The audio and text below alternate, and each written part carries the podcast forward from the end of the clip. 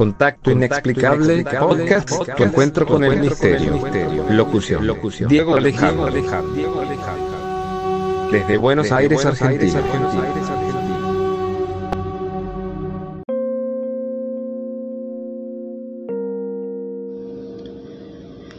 Bienvenido, buenas noches a Contacto Inexplicable, tu encuentro con el misterio. Diego Alejandro desde Buenos Aires, Argentina, en esta nueva emisión, otro podcast, otro escenario, otra forma de ver las cosas misteriosas en esta noche desde Argentina para el mundo y para otros mundos.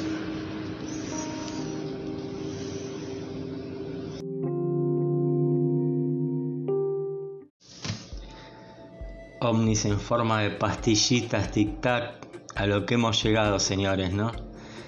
Y bueno, eh, estos podcasts em, que estás escuchando, decidí darles en estos meses un toque un poquito más periodístico, no tan solemne, ¿no? Pero un poquito más periodísticos para que tengas información de la buena. Y por eso te lo cuento así, como entre casa, ¿no? Porque realmente a mí me gusta comunicar los misterios. Eh, soy un informador de sucesos extraordinarios. No me llamaría yo ufólogo, ni nada que se le parezca. Ya hay muchos que se autoproclaman así ufólogos y qué sé yo pero yo no sé si alguna vez pusieron ¿no? las patitas en el barro o han hecho alguna investigación de campo. Eh, lo mío no, no, no es en ganar seguidores, ni soy eh, youtuber, ni, ni, ni nada de eso, ni aparezco dejándome la barba y fumándome un cigarro como el viejo de Expedientes X. Este, para figurar o buscar testigos para hacer un programa para, qué sé yo, ganar eh, pesos y seguidores, por lo que me cuentan los testigos y todo ese circo que hoy en día es, bueno, más de lo mismo, ¿no? Se mezcla el tipo barbudo que te habla de los ovnis, las comisiones que se forman así, que se creen dueños de lo inexplicable, este, eh, congresos que te hablan de lo que realmente vos ya sabés, pero te lo pintan re lindo para sacarte la plata y bueno, y así sucesivamente. Esto se trata de mirar al cielo como un chico, pero con los pies en la tierra, sin perder la capacidad de asombro. Este, lo importante es lo que vos viste, lo que vos pensás de los misterios, porque de eso se trata el misterio. Esto es algo que camina con nosotros desde la fundación del mundo hasta nuestros días y que bueno, en parte algunas cosas van a ser reveladas y otras no, como la vida. Recordá amigo que el primer misterio es la vida. Y bueno, ahora te paso a contar cómo, digamos, cómo se empezó a desarrollar esto de los UAP, tan famosos y los informes secretos que fueron revelados del Pentágono, el informe del Senado de Estados Unidos en junio de este año, pero vamos al año 2019. Este es el...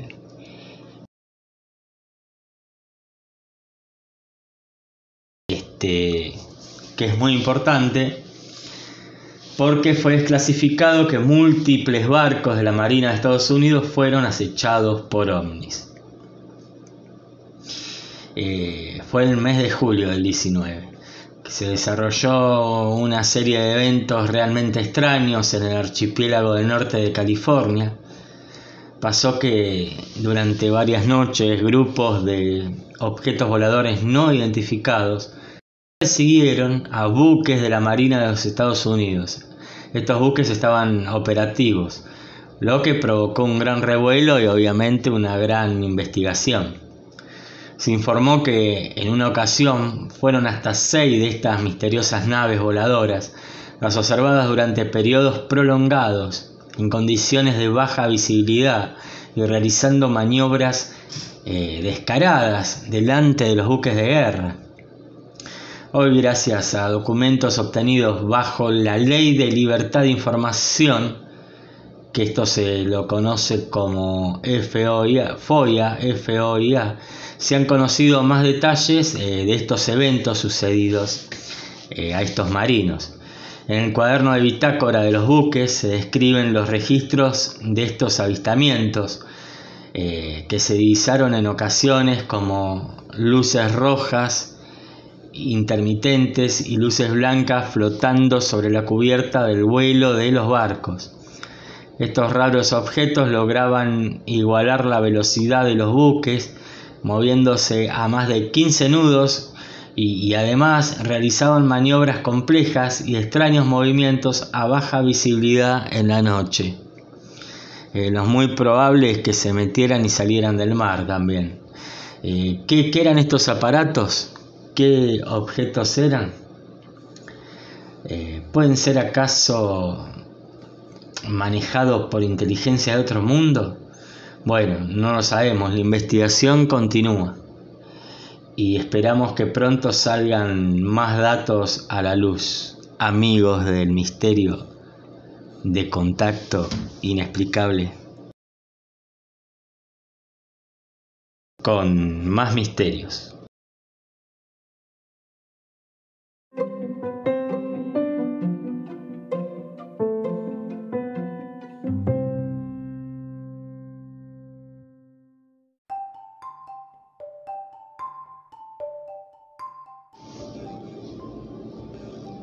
¿Qué fue lo que dijo el expresidente norteamericano Barack Obama cuando le preguntaron sobre la actividad en los cielos de los ovnis? Hay imágenes y registros de objetos en el cielo que no sabemos exactamente qué son, habría dicho. En los últimos meses se han ido conociendo fotos, videos y declaraciones que apuntan hacia una climatización del público para aceptar finalmente la existencia de los ovnis, con tintes de amenaza foránea o extraterrestre, como una realidad. El expresidente de los Estados Unidos, Barack Obama, se ha sumado a esta lista durante una entrevista respondiendo a la pregunta sobre la existencia de los ovnis, diciendo lo siguiente. Cuando se trata de extraterrestres hay cosas que simplemente no puedo decir. La verdad es que cuando llegué al cargo yo estaba como... ¿Hay un laboratorio en algún lugar donde mantenemos los especímenes alienígenas y las naves espaciales? Hicieron un poco de investigación y la respuesta es no. Pero lo que es cierto, y esto lo digo en serio, es que hay imágenes y registros de objetos en el cielo que no sabemos exactamente qué son. No podemos explicar cómo se mueven, su trayectoria. Estas cosas no las tenemos bien claras. No tienen un patrón fácilmente explicable. Bueno, cabe recordar que esta no es la primera vez que Obama responde preguntas sobre el tema extraterrestre y en ocasiones previas también había dicho que los alienígenas ejercen un gran control sobre nosotros y que por ende no sería posible revelar todos sus secretos. Bueno, esto sí, utilizó el humor para minimizar la pregunta de los periodistas, obviamente. Pero bueno, esto es verdad, hay imágenes y registros de objetos en el cielo que no sabemos exactamente qué son. Y ahora, como ustedes saben por declaraciones de este ex agente de inteligencia del Pentágono, Elizondo, bueno, después que se hicieron conocer videos captados por los cazas norteamericanos de unos ovnis llamados Tic Tac por la forma de la famosa pastillita Tic Tac, este, con unas velocidades inexplicables, este, los han bautizados como UAP y son una amenaza para los cielos norteamericanos. Todavía están viendo si son una tecnología como un super dron sónico o algo así, ruso o chino y bueno, esto lo, han negado. En el último informe han dicho que, bueno, realmente no han dicho que son extraterrestres, pero dejaron una ventana abierta.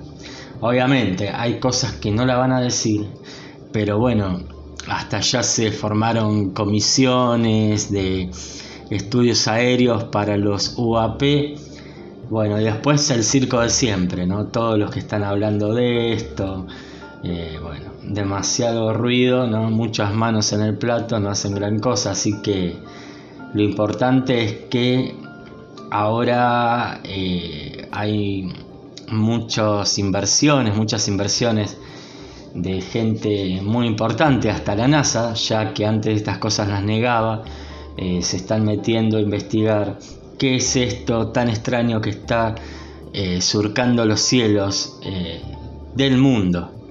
Y ya no con forma de ovni, con una forma muy extraña parecida a estas pastillitas eh, tic-tac. Eh, han visto marinos en plenos, eh, en plenos, digamos, operaciones de guerra entrar y salir del agua a velocidades sónicas estos ovnis. pero bueno, también hay algo que me llama mucho la atención, que siempre están cerca de operativos militares, bases militares, pruebas misilísticas, ahí es cuando son vistos. Eh, ¿De dónde vienen? ¿Son nuestros? ¿Son de otros mundos? ¿Qué es lo que está pasando sobre los cielos? Estos misterios van a estar siendo contados acá en Contacto Inexplicable. Así que prendete al podcast. ya parezco...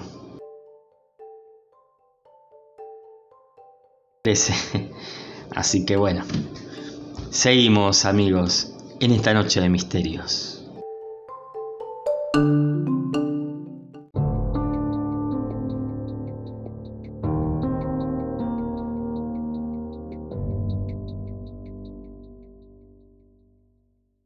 Contacto inexplicable. Bienvenidos. Locución. Diego Alejandro. Desde Buenos Aires para. El mundo. El mundo. El mundo.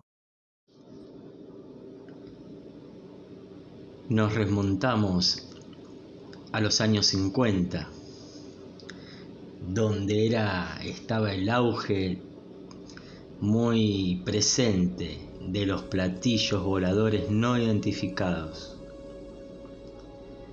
Unas extrañas naves sorprendieron al Boeing B-29.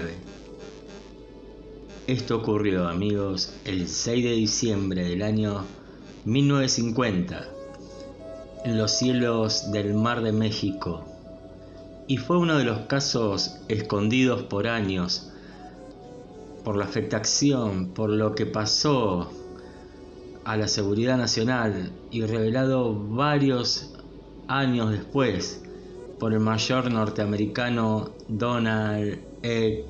Keway. Según este mayor este militar relató esa noche. Era una brillante noche. Teníamos vuelo de práctica de México a Florida en el bombardero Superfortress Boeing B-29. Volábamos a 5.400 metros de altura, nada más eh, para presagiar el inolvidable incidente en que nos veríamos envueltos. Me llamo John Carter, capitán al mando del cuadrimotor estadounidense. A las 5.25 el oficial radarista detectó el primer blip de un objeto desconocido en la pantalla. Rápidamente, fue un segundo y después un tercero. El radarista saltó de sorpresa y nos alertó.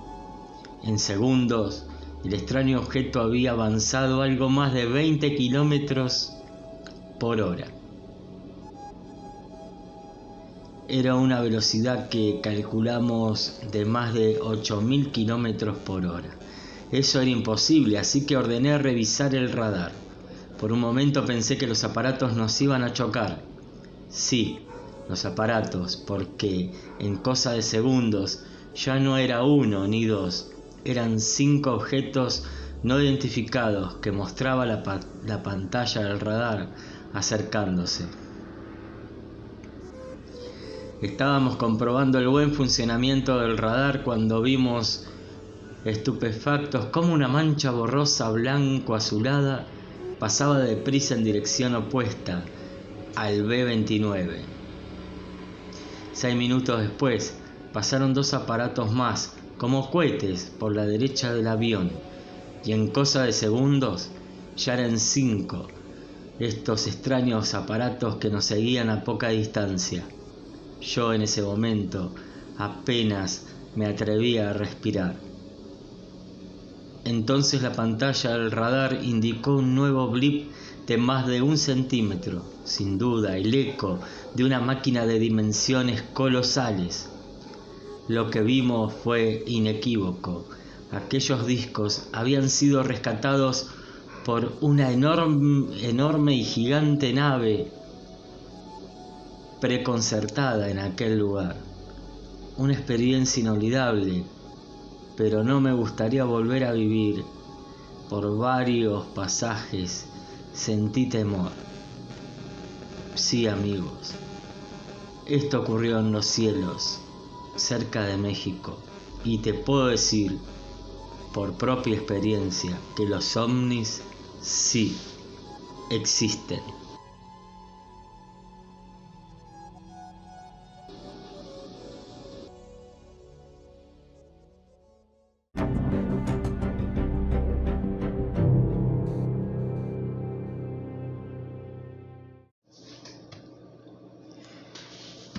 Seguimos en Contacto Inexplicable, tu encuentro con el misterio. Comunicate con nosotros a través de Instagram, Contacto Inexplicable, em, el grupo de Facebook, Contacto Inexplicable 21 OVNI, y mandando, bueno, buena onda y dándole me gusta a los podcasts que están saliendo, gracias a Dios, por Spotify y por Evox, por eh, Google Podcast y por Anchor. Y que ya estamos superando a los 1500 reproducciones semanales y la verdad que estoy muy muy contento y les agradezco de corazón este lo que es más importante que se tomen un tiempito, porque por eso no hago muy extensos estos podcasts para que no se aburran, un tiempito para que se vayan a dormir con, con estas historias o los chicos lo escuchen, este, que hay mucha gente que me siguen, este, que van al colegio. Y, bueno, la verdad que estoy muy, muy, muy contento, tengo ánimos de, de hacer más de esto y este formato de podcast es un formato de radio, por, por eso siempre termino poniéndote alguna canción copada. Este, y bueno, eh, seguí apoyando este proyecto, Contacto Inexplicable 21. Y bueno, ahora voy a contar en la sección, en la última sección que es Encuentros con Humanoides.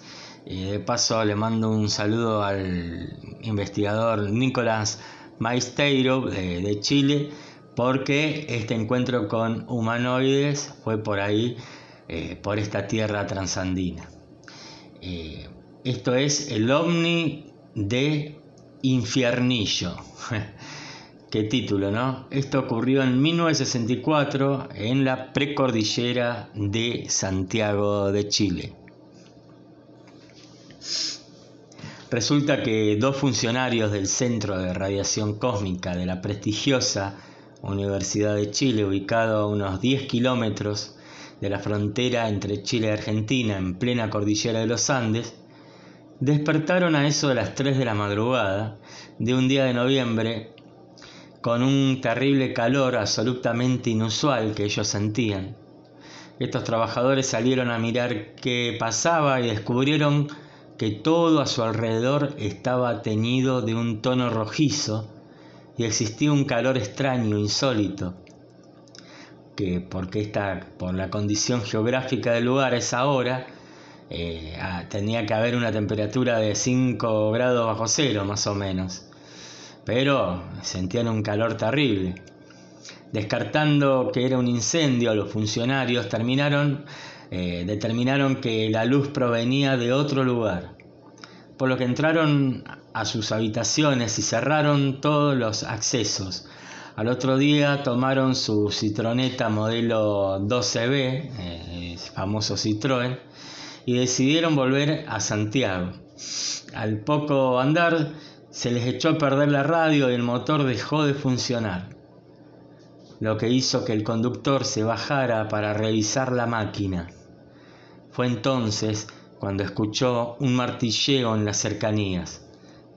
Tras buscar descubrió que en una hondonada cercana había un disco metálico con una puerta abierta en su parte inferior.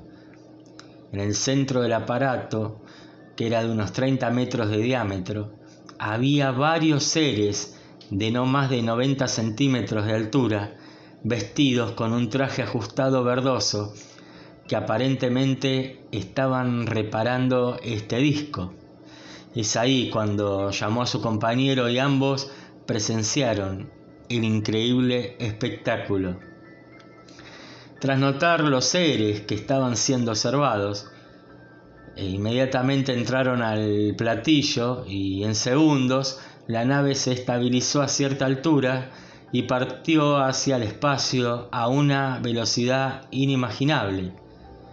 En ese preciso minuto la citroneta volvió a funcionar la música de la radio se volvió a escuchar y sus tripulantes, los seres humanos, emprendieron viaje llegando hasta las oficinas en Santiago del Centro de Radiación Cósmica, donde relataron lo que pasó al profesor Alivial, eh, quien años después ganaría fama en el mundo ufológico al dar a conocer unas supuestas fotografías tomadas por estos funcionarios ese extraño día en el infiernillo. Eh, ¿Vieron realmente estos humanoides? Eh, ¿Eran grises? ¿Quiénes eran realmente estos visitantes? La verdad que este es un caso inexplicable que sorprende. Vamos a la música.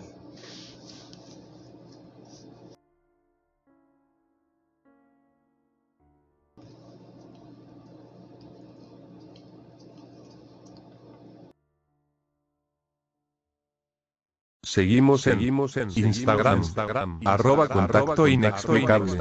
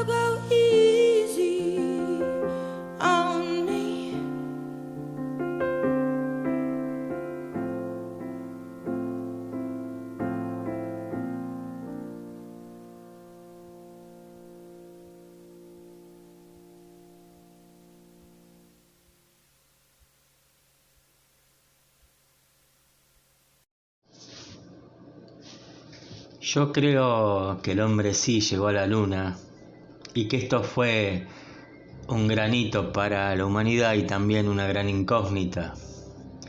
El 20 de julio de 1969 el Apolo 11 aterrizó en la luna. Fue algo muy grande en la historia de la humanidad que fue seguida por millones de espectadores en todo el mundo. Durante dos minutos la transmisión directa se cortó y lo que ocurrió en aquellos momentos podrían determinar el futuro de la raza humana. Algunos científicos trascendieron que pasaron cosas extrañas en la Luna durante el tiempo que no existió la transmisión.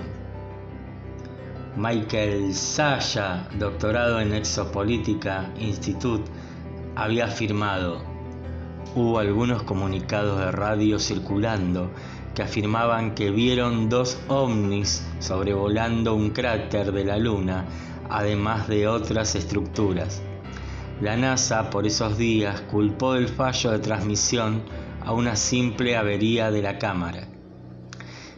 Edgar Mitchell, uno de los astronautas que pisó la Luna, en una entrevista había dicho, ya existe contacto con diferentes razas extraterrestres y sabemos dónde se encuentran ubicados en la galaxia.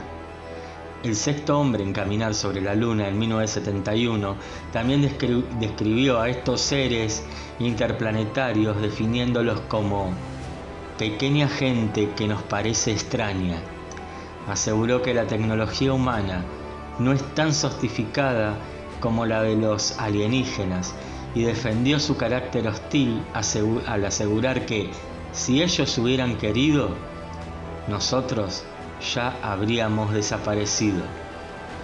¿Verdad o mentira los dichos del astronauta Mitchell? Lo cierto es que los años pasan y sigue existiendo interrogantes sobre ese viaje interplanetario. La otra cara de la luna. Nos vemos amigos. Seguía Contacto Inexplicable por Instagram. Y recordá que no estamos solos. Chao. Los quiero. Cuídense.